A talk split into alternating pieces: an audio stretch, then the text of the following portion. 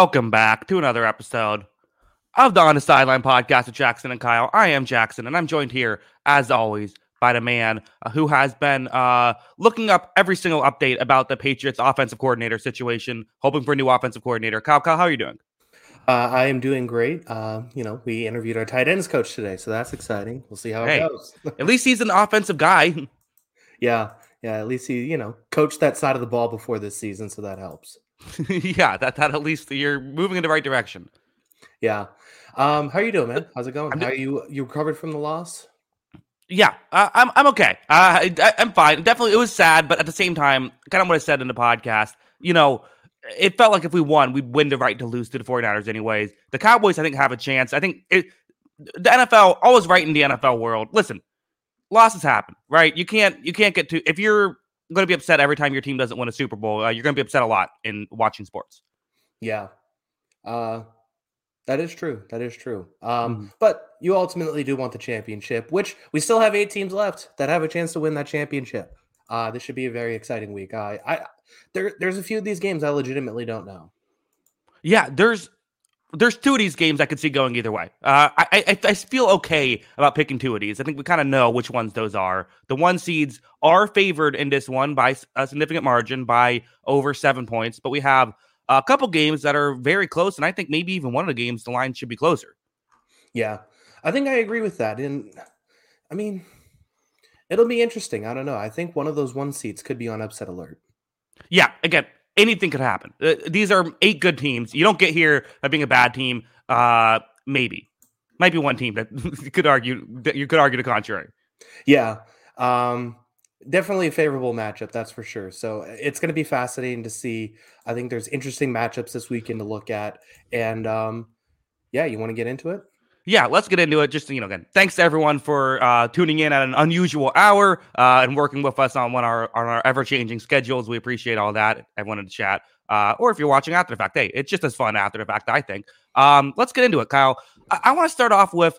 Uh, you know, let's start off with Bengals Bills. I think this one is getting billed, uh, no pun intended, as the, the the matchup of the week, and I totally get it. Right? I mean, you're talking about two teams that we felt like were Super Bowl contenders from the start of this season, have lived up to the hype, this year for the most part and are now here competing for a spot to probably we would assume go on and take on Kansas City and we'll know uh or you know it wouldn't necessarily be in Kansas City if Buffalo wins but to play Kansas City uh and you know and we'll know by the time of this game who they will be playing. Uh just you know the hype around this game is definitely real. Yeah especially you know when you think back to week 17 obviously this game didn't happen and that was probably you know uh, obviously, there you know, good reason to cancel the game, obviously, and void the game, but that was probably the most hyped game of the regular season at that point too. All of the playoff implications mm-hmm. that were at stake during that game, all the stuff. Uh, I mean, two of the probably the best four teams if you were to power rank teams, five teams in the NFL if you were to power rank teams. So everything about this game has been billed as you know a heavyweight title fight, and I think there's a lot of interesting matchups, and I think legitimately both teams have a legit argument to win this game. Yeah. Well, let's just get into it. Um, you know, Kyle, I have some concerns about this Bengals team, specifically the injuries. I think if this is a healthy Bengals team, this game feels different. But with all the offensive line injuries, you have a good pass rush for Buffalo. They can rush the passer well. They've been very good at it all season. Now, they lost Von Miller, obviously, in the middle of the season. That hurts. There's no denying that. But Gregory Rousseau's had a very good year. Uh, and then I think they can, you know, with Boogie Basham, Shaq Lawson, AJ Epenesa, they can kind of those guys can be the rotational second option there uh, for Cincinnati. I'm worried about the offensive line situation and the pass rush situation. Yeah. Yeah, and it sounds like Epenesa's back too. I think he practiced Monday, so he should be good to go. Um, it's going to be it's really tough because I mean, even just going back to Week 17, I was very confident the Bengals were going to win the game. I think this team on the outside is significantly better than Kansas City and Buffalo. I think that's a huge advantage in today's modern NFL.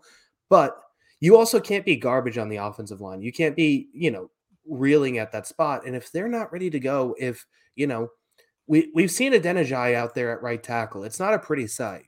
Uh, if Jonah Williams is also down, that's a huge problem. And Alex Cappa as well. I mean, it just seems very tough to see a roadmap for them to uh it seems a very tough roadmap to them to find a win here if they're down three of their five guys. Yeah, I, I think so as well. And I also think that the the Bills, you know, say what you want about these corners, and they've had definitely uh, a lot of ups and downs. I think a lot of these corners have, but have not had the consistency you would like.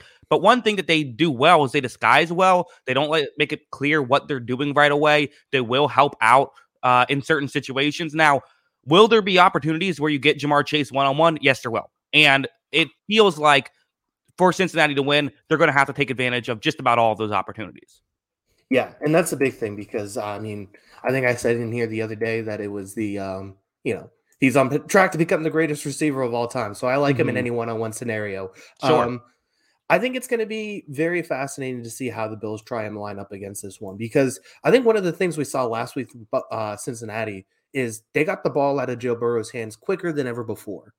A lot of it was a quick passing game, and that's how they try to get the ball downfield. And I mean, they had some success doing that against Buffalo in that first quarter of that game before the game was stopped, obviously.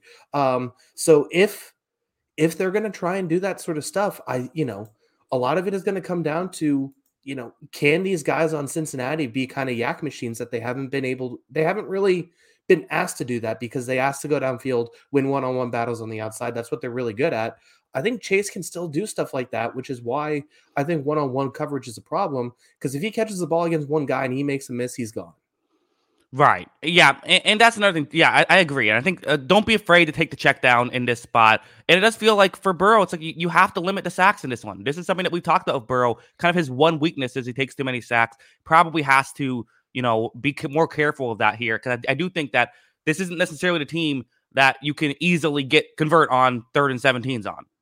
Yeah. Yeah. I agree with that. So it's going to be I mean, so if we look back at that game for the little bit that we saw, do you take anything from those first one and a half possessions each? Uh, you know, I didn't even really look at it too much. I, it, it, uh, for one thing, it's not on the game isn't on NFL Game Pass, so it was hard to go back and uh, check it out too much. But also, uh, I don't know. I mean, a little bit, but it's such a small sample size. It's hard to take too much away from it. Yeah, I will say the one thing I do remember from that game, from that first bit, was Cincinnati was walking the ball down the field basically.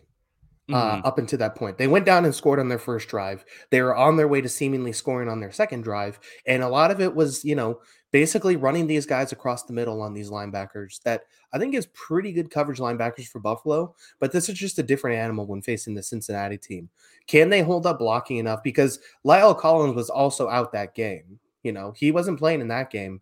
There now the problem is now the other side is also hampered you know, right. can they continue to get these crossing routes developed enough to be able to beat this Bills secondary? Because that part hasn't changed. I don't think this Bills secondary is good. I know they played they played Skylar Thompson last week. They looked all right at times. Um, I don't think this Bills secondary is good. I don't think that's a good matchup for Buffalo.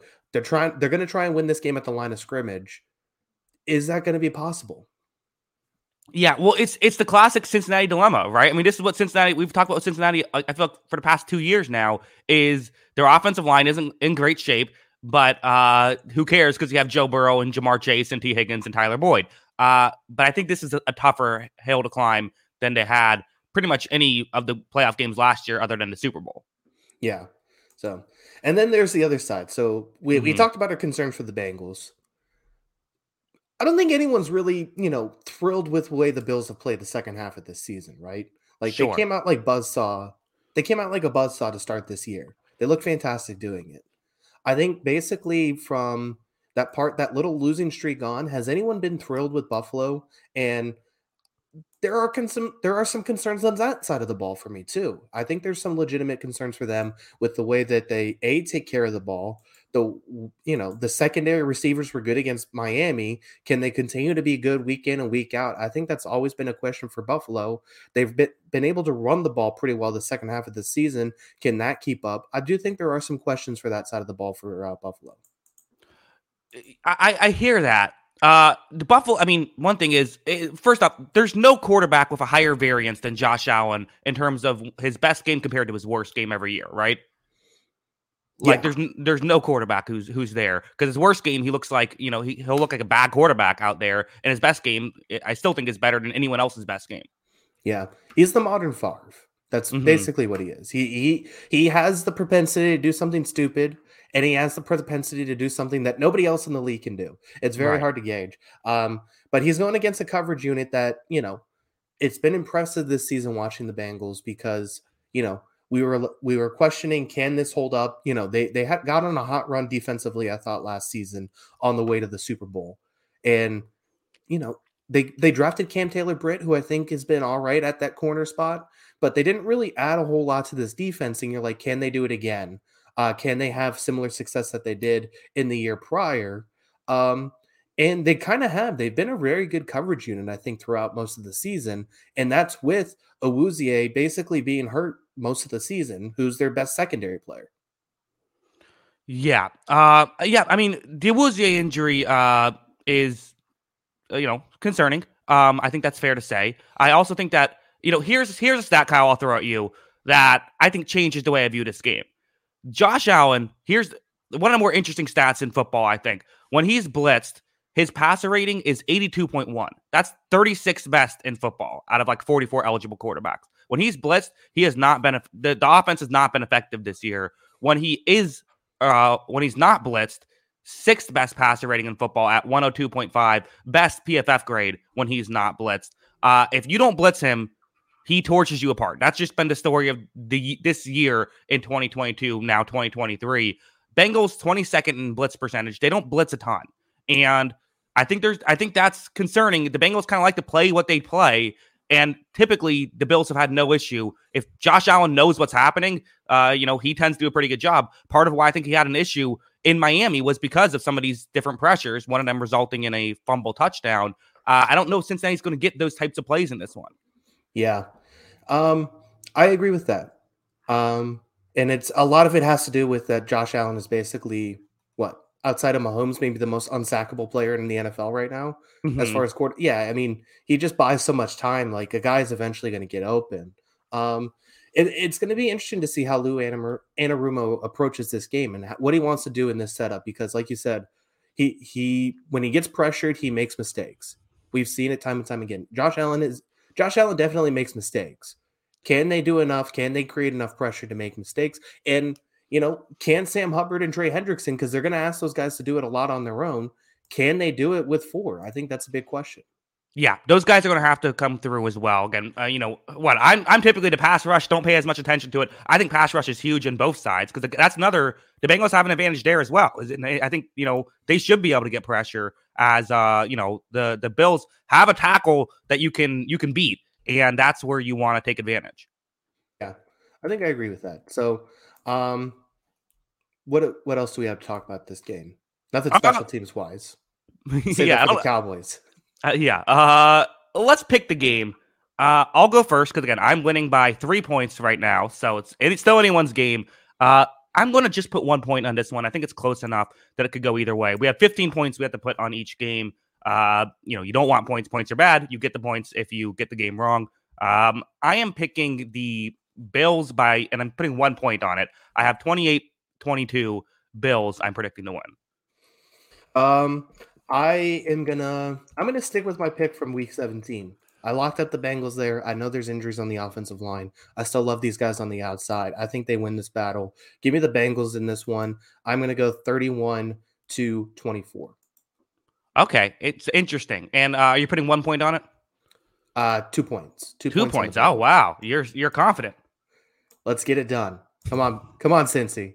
Okay, well that would be a, a big big win for you if you can get it. Um, the you know it's it's interesting. Uh, my thing is you know I I picked Cincinnati to win a couple weeks ago, but I just think they're injured now. I don't love their injuries, and I, but I didn't really fully realize the again the difference in Josh Allen blitz versus not blitz. I think those couple things sort of shifted the way I view this game. Yeah. And, you know, on Bills, I have to say, because I talked about Cincinnati walking the ball down the field in that game for the first two drives. Buffalo did manage to get the ball downfield pretty quickly in that game. But the other part of this game that, you know, I think needs to be talked about is while I think Josh Allen is very good against non blitzing teams, he still has to execute in the red zone. And those guys are going to throw a ton of coverage downfield in the red zone situation, too. Can he not make mistakes in the red zone? I think that's going to be a huge part of this game again. Yeah, it, it, and it is again. It's scary to pick the Bills. One, like I definitely trust Burrow to protect the football much more than I trust Allen to do it. And like you can't, I don't think the Bills can overcome like a minus two turnover differential in this one. Yeah, I don't think so either because I think Cincinnati's going to score. Mm-hmm. Yeah. So again, should be an awesome game. Very much looking forward to it. I think there's two games that I'm very much looking forward to. Cowboys Niners being the next one, which is a game that, you know, if you asked me a week ago, I would have said, ah, 49ers, they got this one. Now I'm not so sure. I think that the uh, Cowboys could do some nice things in this one. The, you know, the weird thing about the Cowboys is like you look at their like PFF grades this season in a lot of categories, it's not that impressive. Like a lot of what they've like done uh, player by player isn't that great. I think that their personnel isn't outstanding, but you look at their overall like offensive points per drive, I believe is top five in football. They've they've gotten the results, and maybe that's coaching. You know, your guy Mike McCarthy, uh, you got to give him credit for it. Um, going up against the best defense according to uh, points per drive, this is and just I think with uh, people with eyes uh, can tell that this has been an uh, elite defense against an elite offense. Uh, it's good on good here. Yeah, uh, you know these these are the two top two defenses in EPA per play too. Um, so gotcha. the, yeah, these are gonna. This is a fascinating matchup. Looking at these two teams, um, uh, you know, it, I, I agree with you. If you asked me three or four weeks ago, I'm probably taking the 49ers pretty handedly. But you know, we I have been harping on the best version of this Cowboys team can beat anybody. But the problem is, is that you know we saw it last week with Tampa Bay. We saw it in the Minnesota game, and there was another game too. They were awesome. Um, I think the Detroit game too. Like the best version of this Cowboys team can beat anybody, but we've only seen it like two or three times this season. The best version of this Cowboys team. Can we get it consistently enough? And can we do it in a very tough environment in San Francisco against a very good defense? Yeah, it feels like we're going to see a lot more of those, you know, uh, zone buster type plays as the, you know, 49ers love their, like a lot of teams, love their cover three, cover four kind of thing. Though I'll definitely throw some man in, especially on third downs. Um, you know, so I expect kind of a, Cowboys like to run their zone busters, like to sort uh, run the ball a lot and then kind of try to get stuff set up about it. I'm expecting a lot of cover three because Dallas likes to run the ball. Um, the question that I have is, you know, if you're trying Fred Warner a lot in this game, is that the right strategy? Yeah, I mean, you're going against probably the best coverage linebacker in the NFL. But Lavonte David's not that far behind. And I thought they kind of picked him apart too. They picked apart a lot of those guys in that Tampa defense in that game, um, mm-hmm. spe- specifically their corners uh, too, where I think San Francisco is a little bit weaker as well. So, you know, can they pick apart those guys on the defense? I think it's going to be a very tough ask.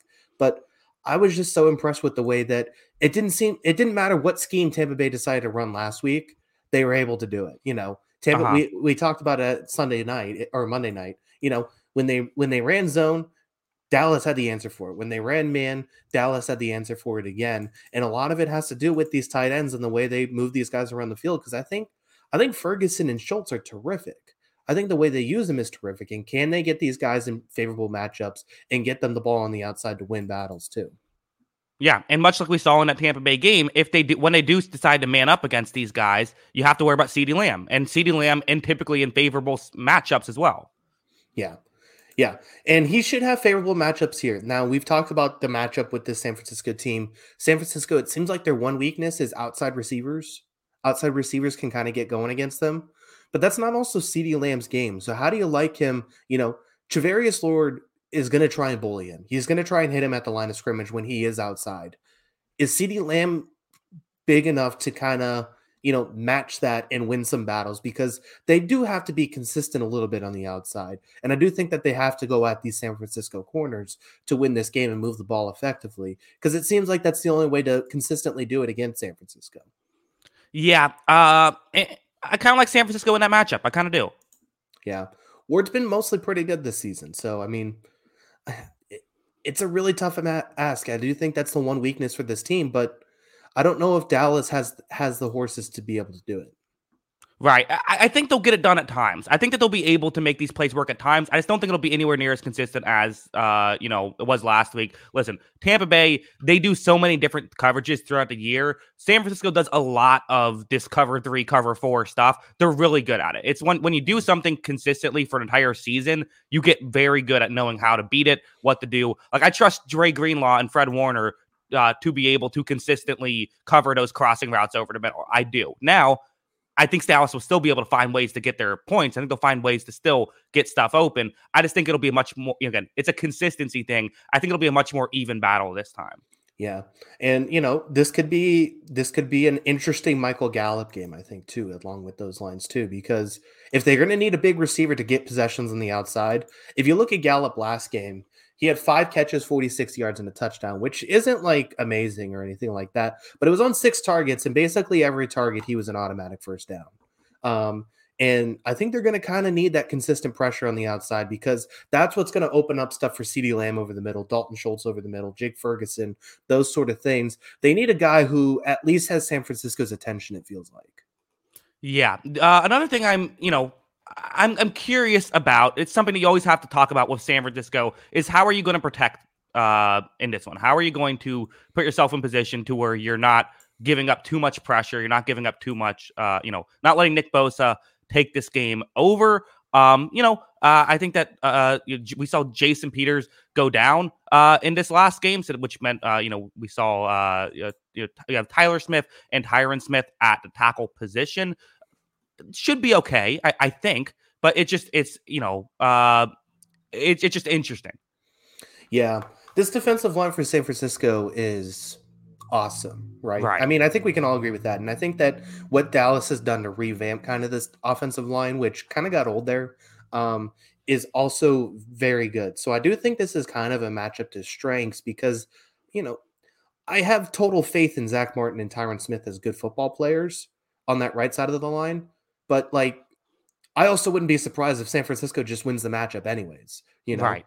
Because mm-hmm. I do think that's an, you know, that San Francisco defensive line is so good Peters, you know, I think Peters is still a solid left tackle. And if he's healthy and ready to go, I feel okay about it. But this is just a different animal they're going against. So I do think it's a tough matchup to ask and to a tough matchup to project pro- project because they have to find a way to keep the pressure off Dak Prescott. And, you know, when Dak Prescott has a clean pocket, he's going to make a good throw. Can they do it enough? And I think a lot of that's going to come down to this running game.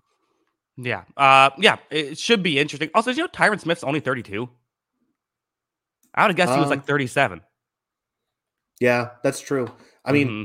it's still pr- it's still probably average age to the oldest one because what Jason Peters is 40. right. Yeah. Exactly. Uh-huh. Oldest tackle do. Uh huh. Um, yeah. Yeah, I mean, it is going to be interesting again because we talked about, you know, can Dallas Dallas still in essence is kind of a run first football team, right? Mm-hmm. They do like to put the ball on the ground, use their play action, use their motion to get guys open more than anything. And I think that just worked against Tampa because they were accounting for that run. And the question beforehand was, can you run on Tampa? And while you know, you watch those Ezekiel Elliott touches and you're like, why is this guy still getting carries? Mm-hmm.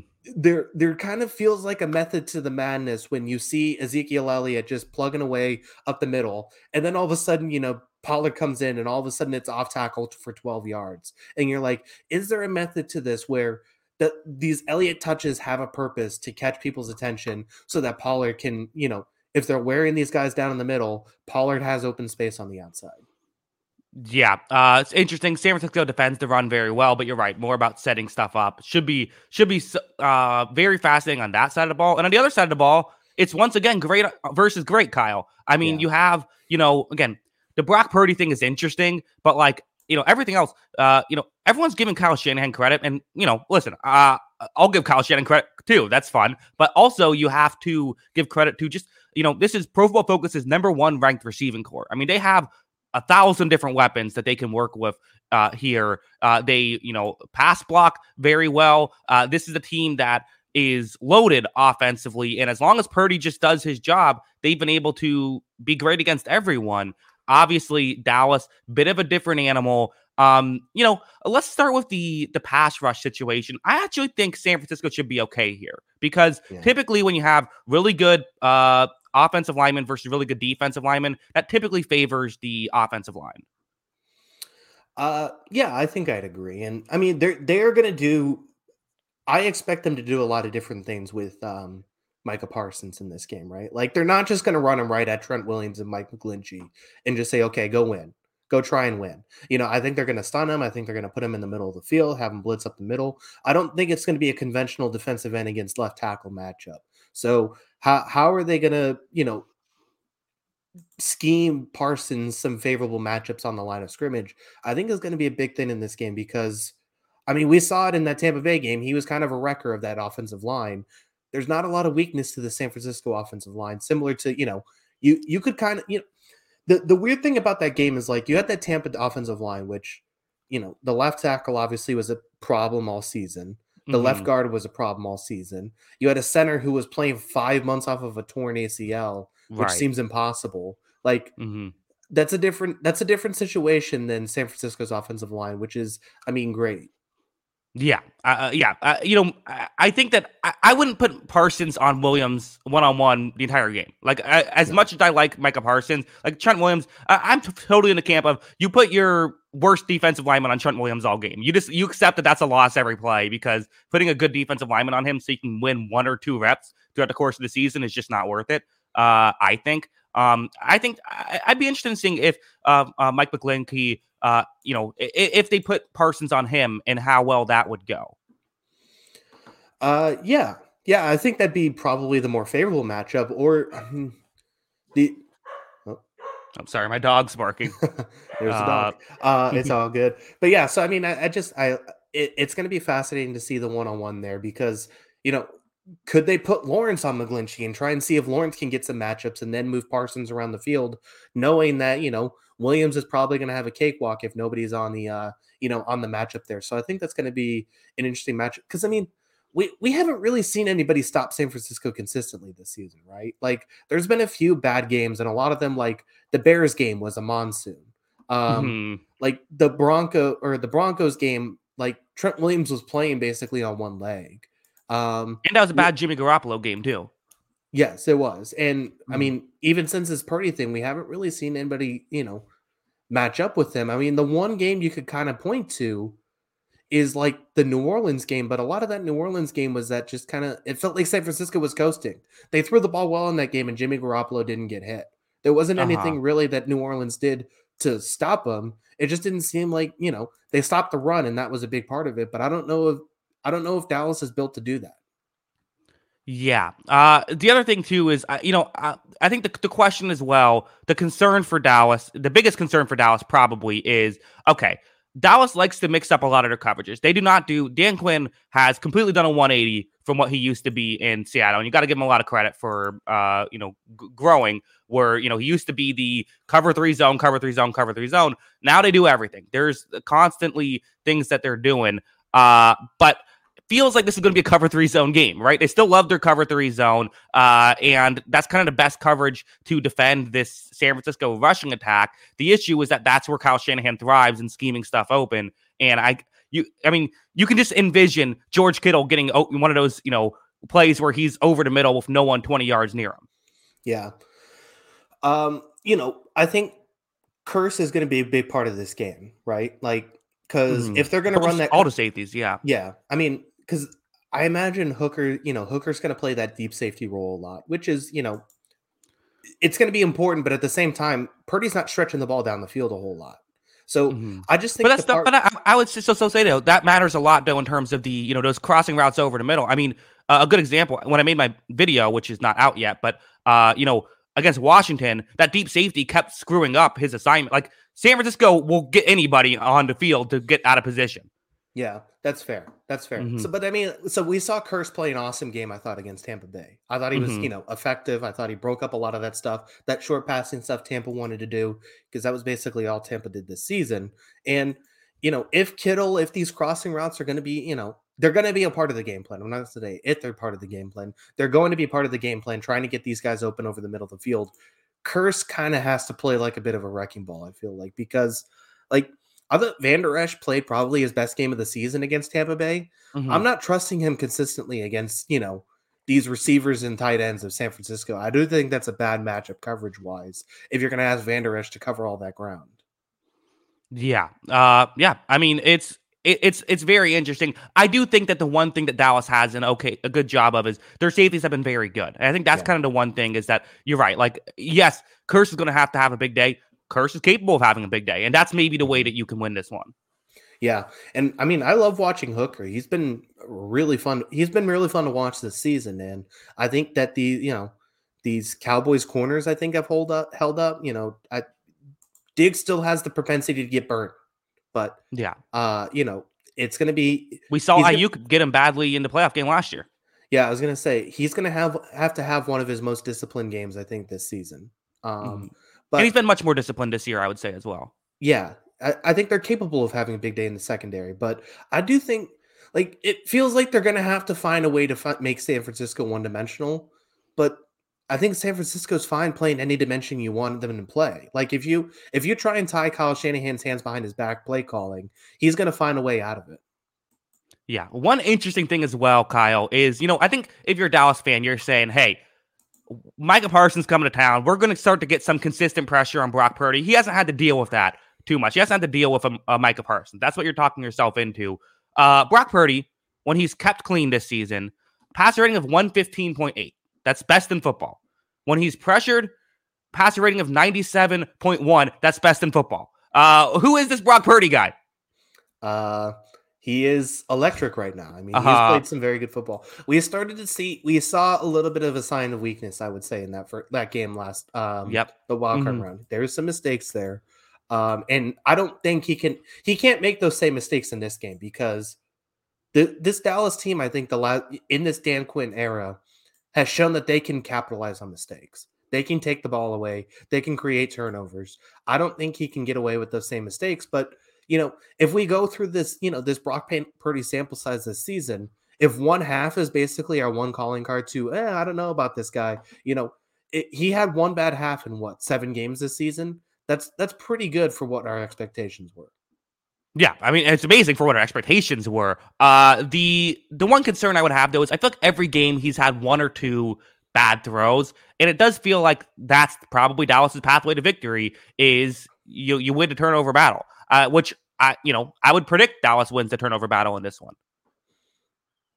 But they they've also turned the ball over this That's season. True. They've had no problem yeah. doing that, you know. Mm-hmm. Uh, and you know, part of this thing is the uh, Dak Prescott has to be awesome again. Like it's just that simple. He has to play like a tier one quarterback, which was kind of their recipe for Super Bowl success this season anyway.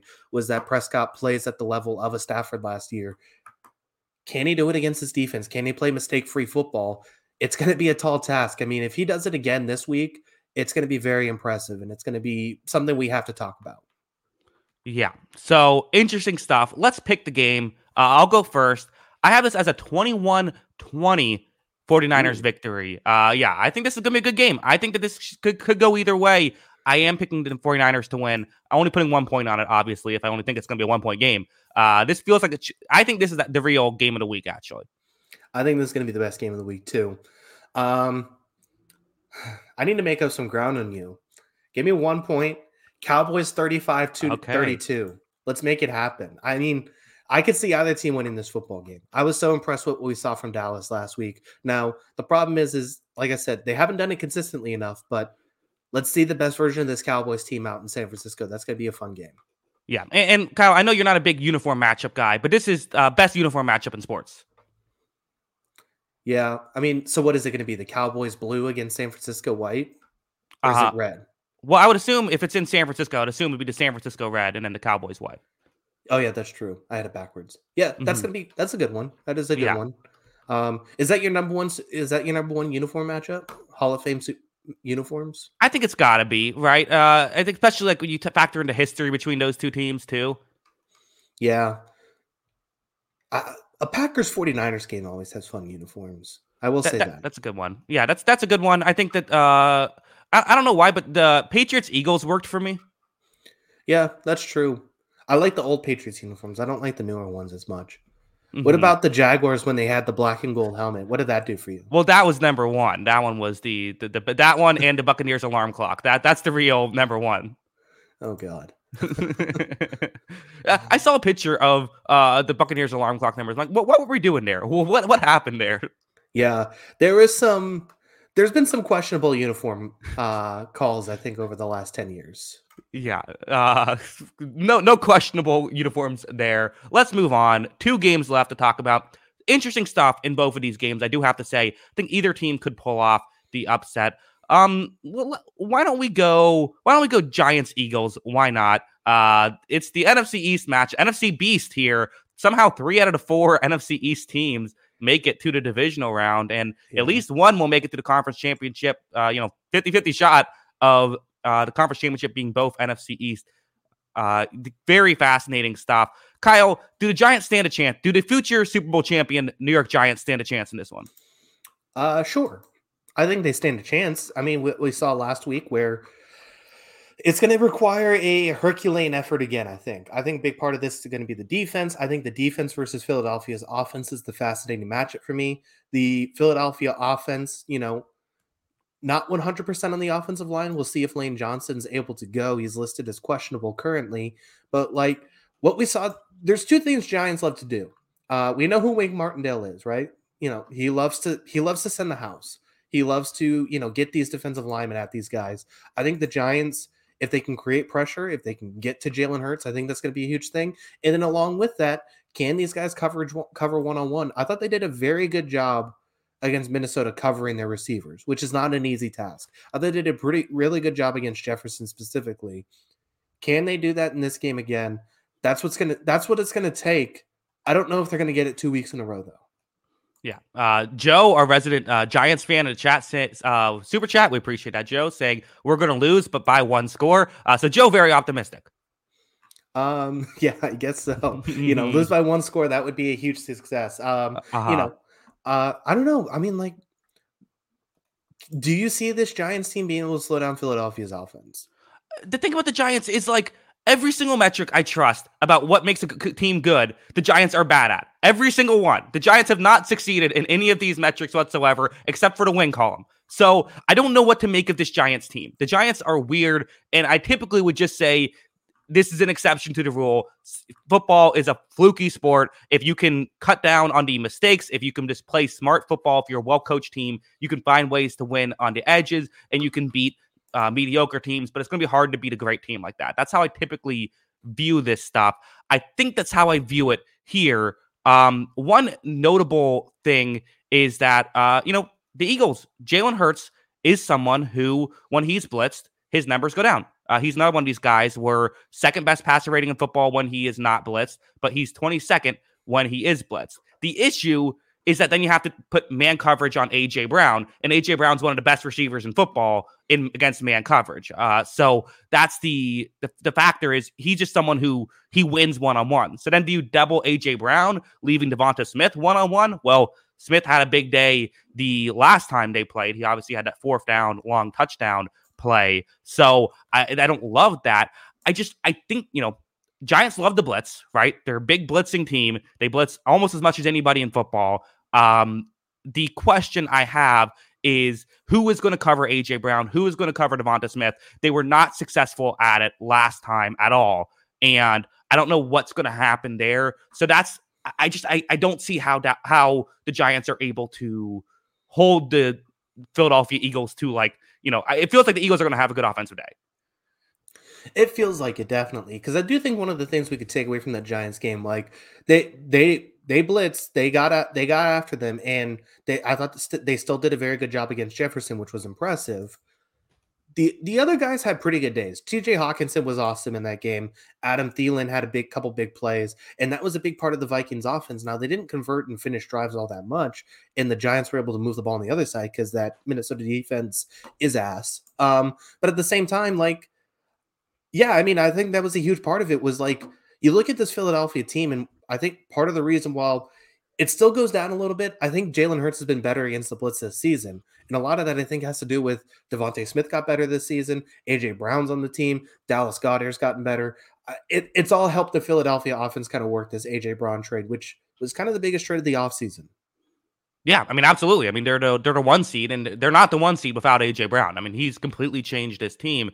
Um, and, and the flip side too is uh, I don't know if I trust this Giants team to stop the run very well in this one. Mm-hmm. And the Eagles like to run the ball. So uh, I don't think they'll be able to stop the pass or the run.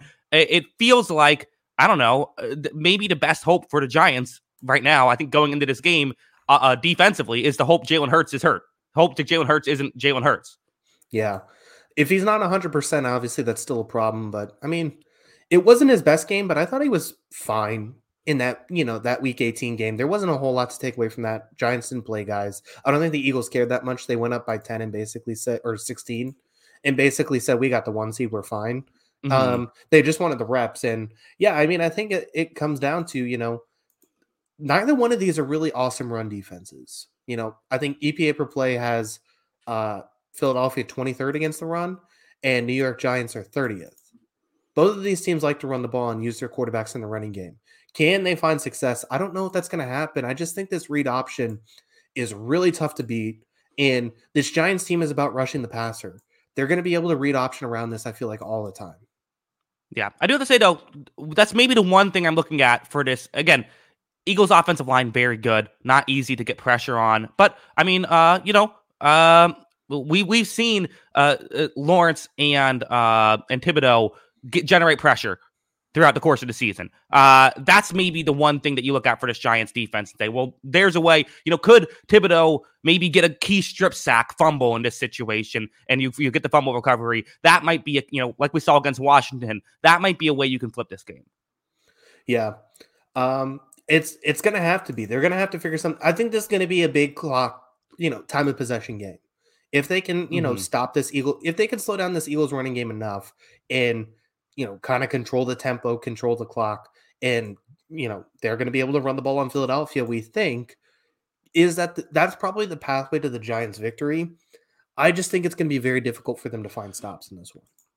Yeah. Let's talk about the Giants running the ball because I don't think they're going to be as good at, at, running the ball. I mean, you look at the last time they played, uh, you know, the Eagles are weird because their overall EPA rush metrics are terrible, but like, you know, like if PFF has them ranked as the 14th rated run defense, I feel like, and, and that's when I watch the tape, I feel like it's like, this doesn't look like a bad run defense to me. They, they, the numbers are the numbers. You can't deny that. They haven't performed well, but I feel like I think they're a little better than that would suggest. And I also think that you know, you look at the last time they played, Saquon Barkley had nine carries for 28 yards, 3.1 yards per carry. Uh, I, I, when I'm saying last time they played, I'm referring to the uh, week 15 matchup, not the uh, week 18, because that was, you know, week 18 was basically a preseason game. But, uh, you know, the last time they played with both teams trying to win, uh, they did not run the ball effectively. I think that, uh, you know, the Evan Neal trying to block, uh, you know, whichever like uh, Haason Reddick, uh, or you know, uh, Brandon Graham, whoever it ends up being, that concerns me. That concerns me a lot. Uh, the just in general, I think that there's a massive advantage with this Philadelphia defensive line and this improved but still not spectacular uh, Giants offensive line. Yeah. And Josh Sweat, I guess, is healthy. So that's a huge thing, too. Um, yeah, I mean, this is going to be a fascinating matchup on that spot because, I mean, the Giants, they did a good job of limiting Barkley in that one, but like New York still kind of ended up with five yards to carry, and it was a well, pretty balanced. Rod Taylor approach. had two carries for 20, 40 yards. I mean, that helps. Yeah, that's fair. Yeah, mm-hmm. fair enough. I mean, it, it was a little bit of a weird game because it was a little more balanced of approach for New York, too.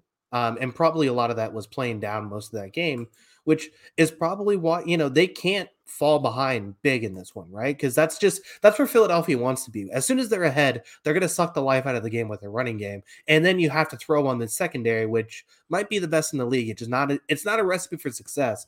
You know, that's part of the big thing where the Eagles got off to that crazy start. They were so good in the first half of game, specifically the second quarter. The second you fall behind this team, you're done because they're yeah. going to run the ball. They're impossible to stop in this running game, and the secondary is too good to throw on. Yeah, it's like a like a what a python, right? It's like you can't yeah. you can't let them get a too tight, tight tight grip, or it's going to be over. But I don't want to just completely again count the Giants totally out of it. Daniel Jones played very good last week, and I think that that's maybe the key for Daniel Jones is a you know he won't have quite the rushing uh, attempts that uh, abilities that he did last week, but there will be some. The Eagles like to play a lot of two safety deep coverages, so and you know that's probably part of why the stats aren't as good stopping the run. Uh, but maybe they will bring a safety in and you can throw over the top. Isaiah Hodgins is, Hodgins has played very well as of late. Uh, Darius Slay is a, a contributor. Uh, there are ways that they can win it. I think Daniel Jones is going to have to go off for them to do it. Uh, it definitely feels that way. And he was, I mean, you could argue since that game he's played his best football, right? Like basically to end the season after that Philadelphia game, make sure I'm doing this right. Yes. After that Philadelphia game, he had a 70% completion percentage, 671 yards, three touchdowns, only one interception, two rushing touchdowns in that span. over those last three games, and, and he was very good against uh, Minnesota too in the playoff game, obviously. Um, so you could argue that Jones has played his best football since that Philadelphia game, but part of that too, I think, is the defenses he's played have been Minnesota twice, Indianapolis, and Washington, which is a solid defense, but not a spectacular defense, I think. So, can he do it in this game against a defense that is going to be healthy now, motivated, and ready to kind of go at him? Hey, big game Jones. Is that what it is? Yeah, what we're calling him now? Yep, I think that's a. Well, I, I don't know. Let's think big big game Daniel just doesn't work. That just that's just not not not not good. No, no, it mm-hmm. is not. But yeah, I mean, the, you you hit it on the head with this one. That the big problem is that they were able to kind of disguise Evan Neal a little bit in the, the last game. And part of that was Minnesota secondary was so bad guys were open. Like Haason Reddick should have a field day in this one. Whoever they want to match up on Evan Neal or on that right side of the offensive line should be able to get after Jones and make him move and make things, you know, difficult. Yeah, and listen, I, I like Evan Neal as a prospect. I, I don't deny that he can have an Andrew Thomas type, uh, you know, trajectory, but uh, he's just not there right now, right yet. No, this is a very tough spot for him to be in. Yeah. So we're picking the picking the games now. Kyle, I'm going all in on this Eagles team. I've been high on this Eagles team. It's really not a negative Giants take that much. Like I think the Giants. Listen, I was wrong about the Giants. The Giants have by far and away surpassed my expectations. They could keep doing it. Uh, who knows? I'm picking the Eagles to win 29 to 18. I'm putting 11 points on the Eagles to win. I'm if 11. if I lose the if I lose this season, because the Giants and Daniel Jones upset the Eagles. I, I can live with that. Yeah. Um, that's probably fair. That's where I'm at too. I got seven points on the Eagles and I got 28 20. Okay. Oh, 28 20. But you're giving them, a, you're saying one score.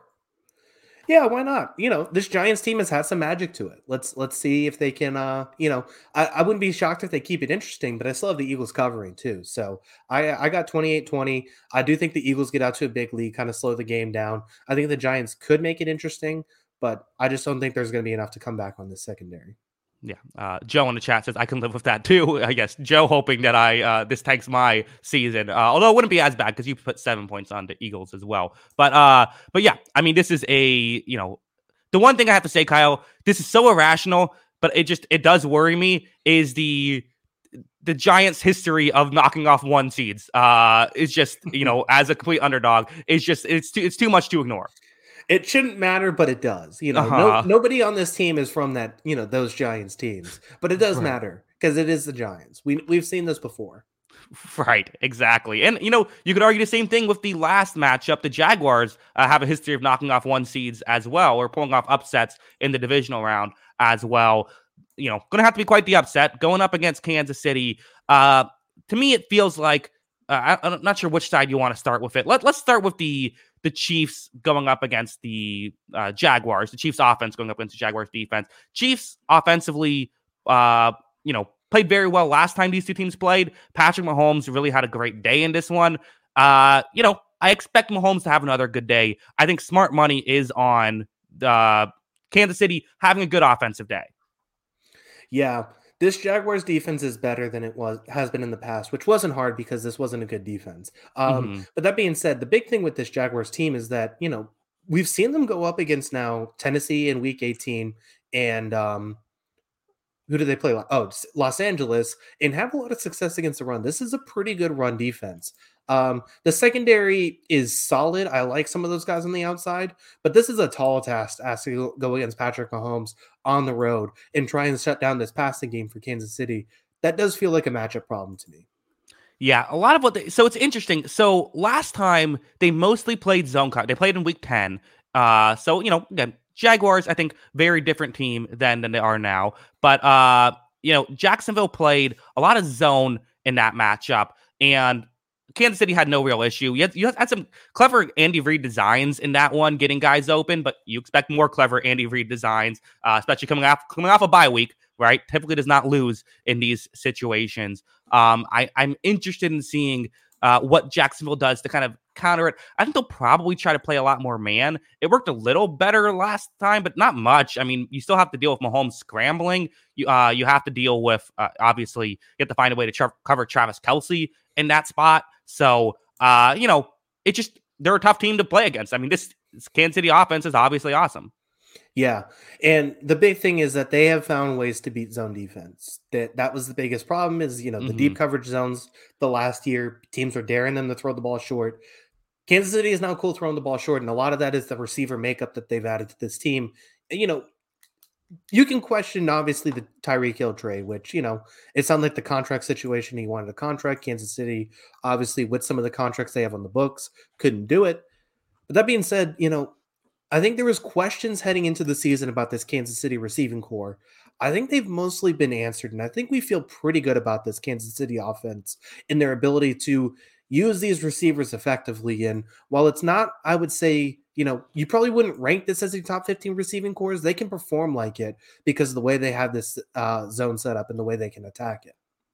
Well, you know who does rank them as a top 15 receiving core is our favorite website, Pro Football Focus. Uh, they have them as a third ranked receiving core this season. Now, again, I'm assuming a lot of that has to do with uh, Travis Kelce and how much he brings to the table. Uh, right. But, you know, again, you have guys who have come through and just been solid role players for them. Juju Smith Schuster, Mecole Hardman, Skyy Moore, and uh, Marquez Valdes-Scantling have all done some nice things for this team. Even Kadarius Toney. Uh, Kadarius yeah. Toney had a, had a big day the last time these two teams played. So obviously, it helps when you have Andy Reid scheming them open and Mahomes throwing to him. Yeah, so that's that's a big. That, I was more talking about like if you rank personnel, you're yeah. probably not looking at this personnel and saying, "Oh, top 15 receivers," mm-hmm. uh, but they performed like it. And like you said, they performed like a top three level. Kadarius yeah. Toney is the most interesting player in this game to me. Uh, most interesting player in the world. he might be. uh-huh. So he had four catches and 57 yards and a touchdown in the game against Jacksonville on five targets. Um, this just feels like the guy that's going to cause problems for Jacksonville's defense. I do think there's some defenses that if you can play him a little more physical can give him some issues, but it just feels like man, this guy can kind of get rolling against this team, right? And there's two guys on the same Kansas City offense, like beyond Kelce. Kelce's awesome. You think Kelce's going to get his numbers? I think the big thing against this, uh, and the two guys that also gave him trouble in that game where Kansas City, another team that kind of walked the ball down the field against this Jacksonville defense.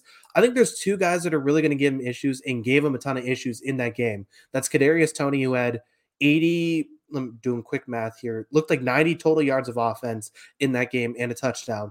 And Jerick McKinnon, his speed out of the backfield, catching the ball, that feels like a matchup nightmare for Jacksonville.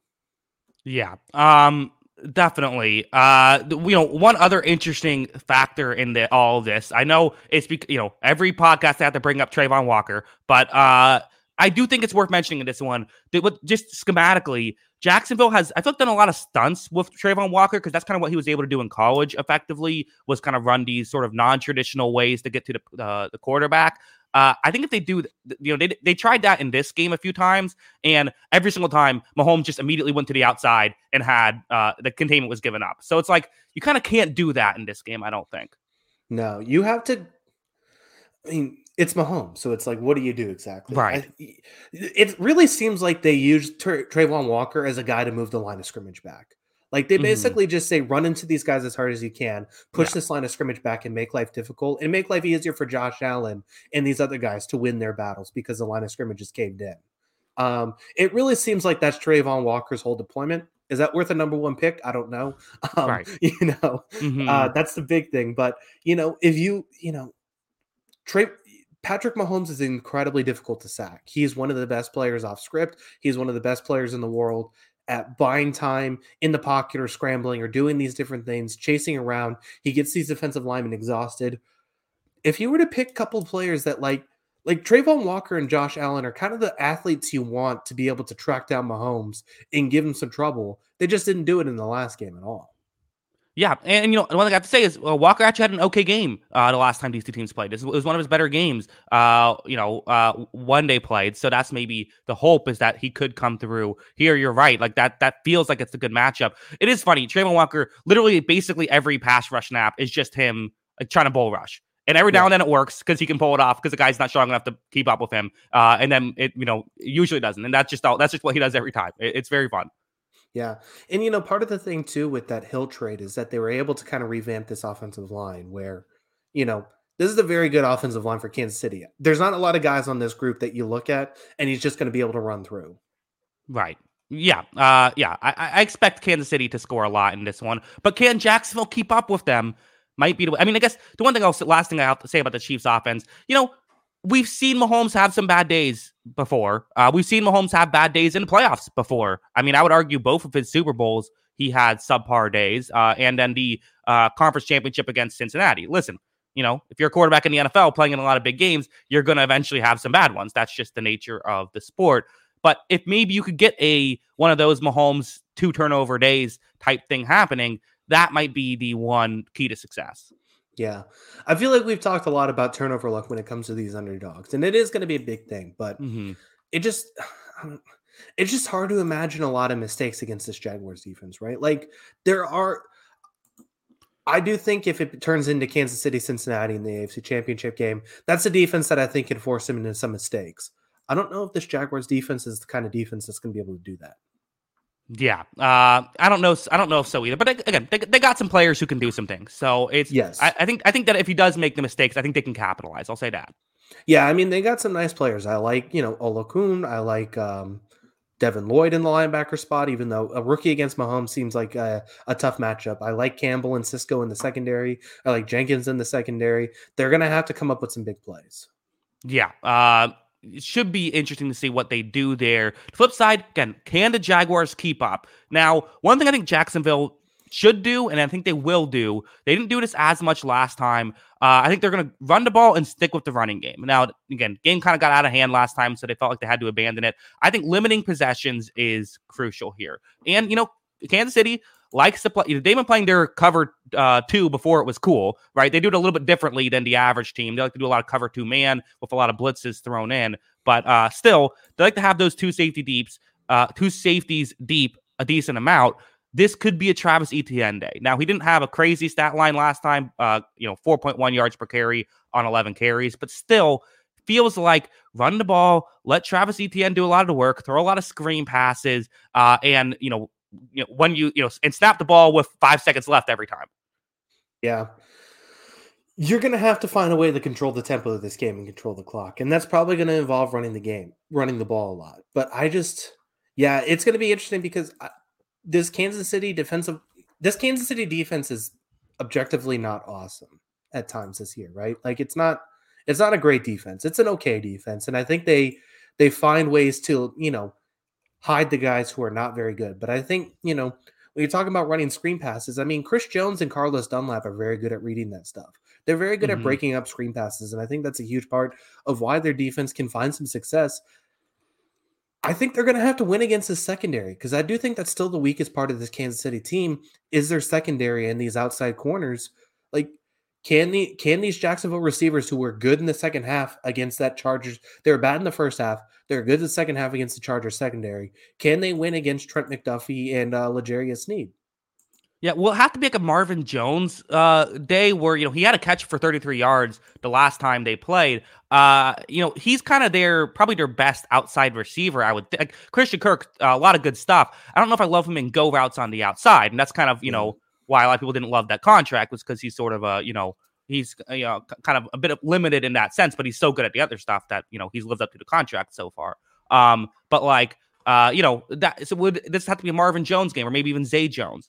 Yeah, Zay Jones had a very good game against Los Angeles, especially the second half. He's very good at getting the outside. I mean, even a guy like you know they move Evan Engram's a receiver. You know, they yeah. they move Evan Engram outside as a receiver, and he's got the kind of size and body that could, I think, you know, especially like I think he could go at a guy like Trent McDuffie and give him some problems, right? Like I think that's kind of the the roadmap is they have to be able to have some guys beat these Kansas City corners, and I do think they have a couple guys, even if they're not a tier one player.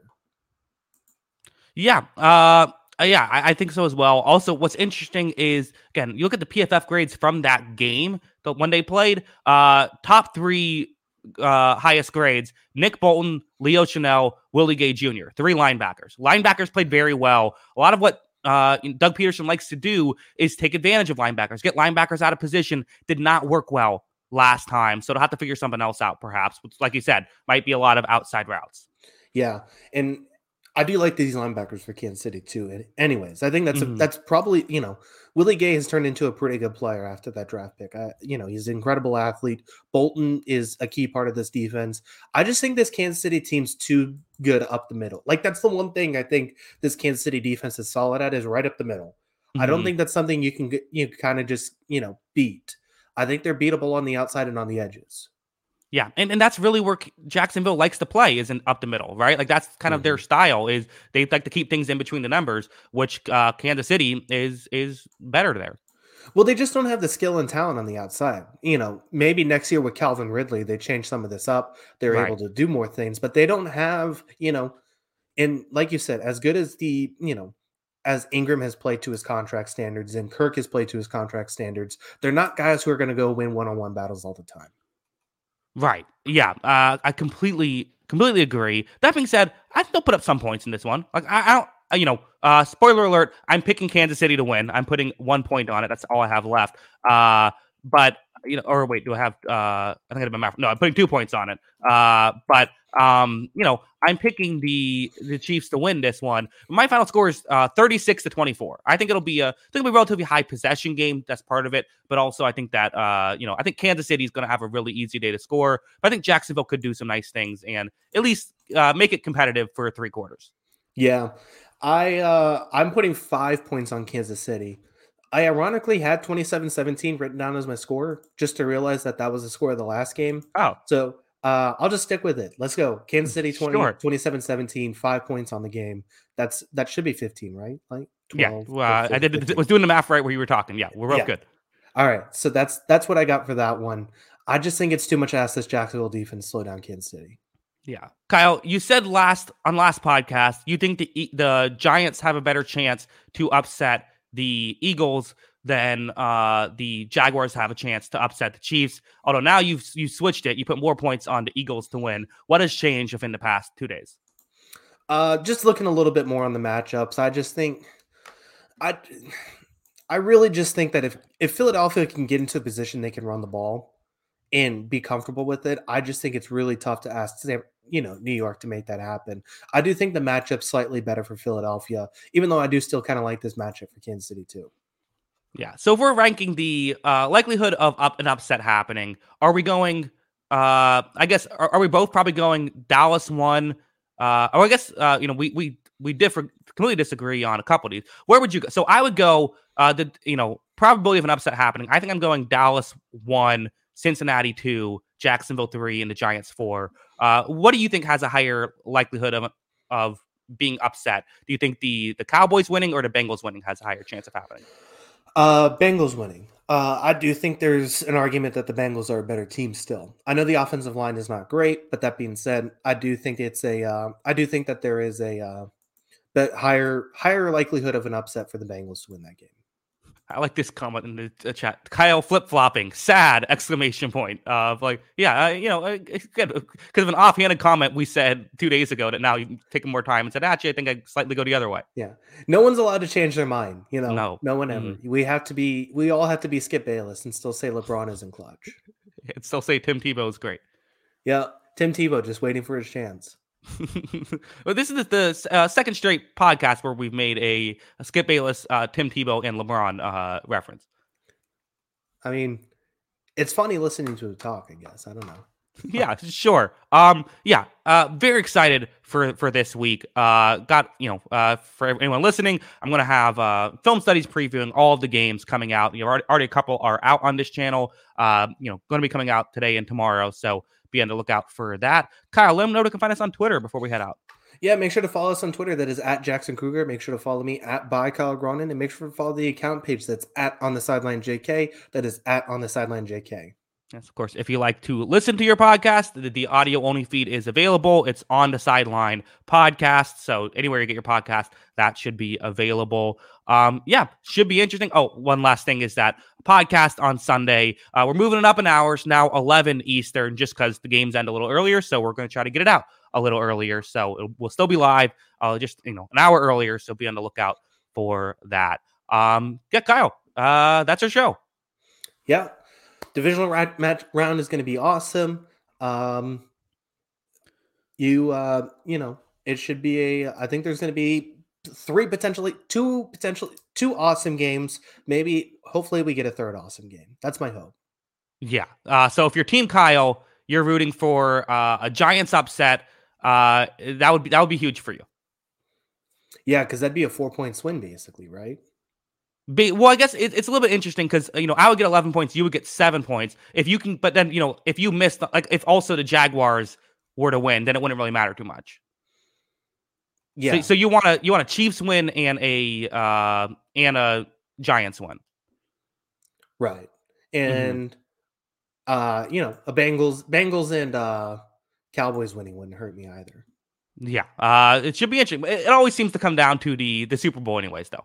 Yeah, that that's always the biggest one. I would, you know, maybe this year I'll have a chance to actually pick it. That'd be nice. Right. That, that's that's the, that's been the issue is I keep picking it and I'm just I'm amazing at picking it. I'm just so good.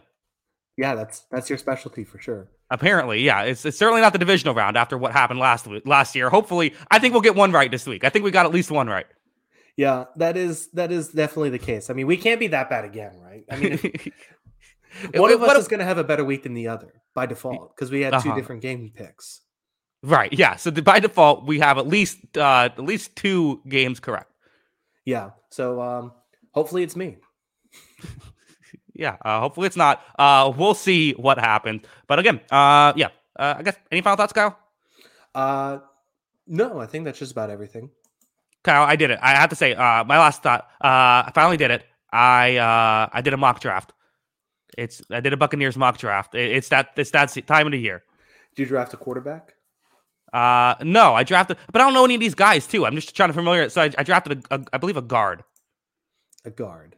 Yeah, that makes sense. Mhm. You don't love Luke Goedeke or whatever his name is? was not great. Uh, you know, Nick Leverett was okay, and then he got hurt. So then, you know, I don't know. Uh, we're in a tough spot. Yeah, I'm fascinated to see how these next few months go for the draft stuff. Um, you know, we'll we'll we'll we'll get to all of that. Obviously, it's still a long way to go, but yeah, I've done a few mock drafts myself this offseason already. Uh, you know, Patriots need some help. Yeah, uh, should be should be interesting. Though. I'm you know lo- definitely looking forward to draft season, but more for more looking forward to the playoffs and how, how all that goes. Definitely make sure you're subscribed and everything to miss all the good stuff we're doing here. Uh, again, thank you to everybody for watching uh, live, watching after the fact, or listening after the fact. We appreciate all of you. And until next time, see you later, alligator. Peace.